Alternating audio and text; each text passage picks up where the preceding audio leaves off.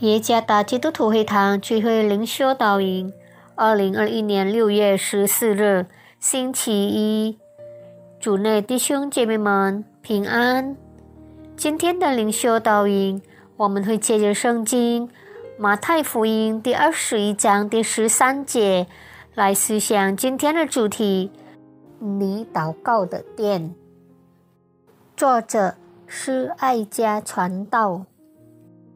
马太福音第21章第13节，对他们说：经上记着说，我的殿必称为祷告的殿，你们倒使它成为贼窝了。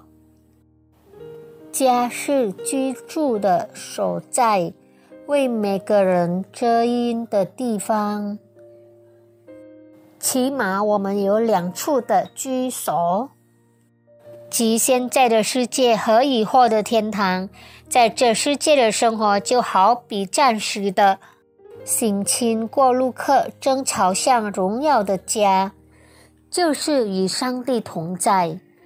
这时刻我们可以借着上帝预备的管道来感受到与他的同在，就是当我们祷告时，祷告是我们与上帝有密切团契的时刻。与马太福音，耶稣很愤怒，因为祷告的殿成为了贼窝。基督肯定地说，我的殿被称为祷告的殿。祷告的殿是圣灵同在的地方，在那里上帝的子民将所有权人献上为祭。然而那地方反而成为做买卖交易的地方。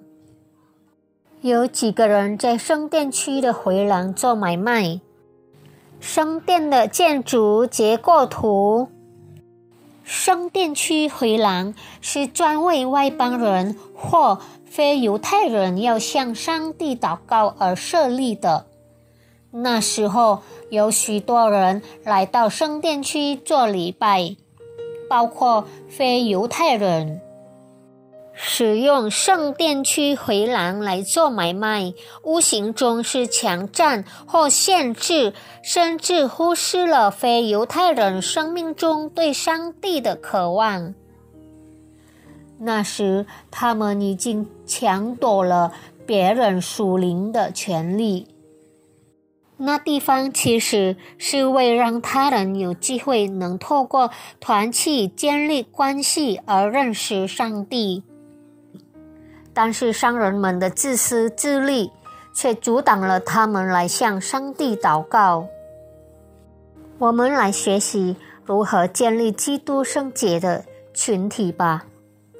方法是正当的使用做礼拜的地方。教会既然是信徒们的群体，就必须实行正确的礼拜和团契。教会是我们在哪儿学习与上帝团契的地方。让我们使上帝的家合乎其用，即用来祷告和团契。教会不要成为展览处或荣誉为望比赛的场所，我们必须同心协力来实现它。因此，凡带着各样挣扎的人来到，能得刚强，得安慰，得重新得力，成为众人与上帝团契预备地方的群体。愿上帝赐福大家。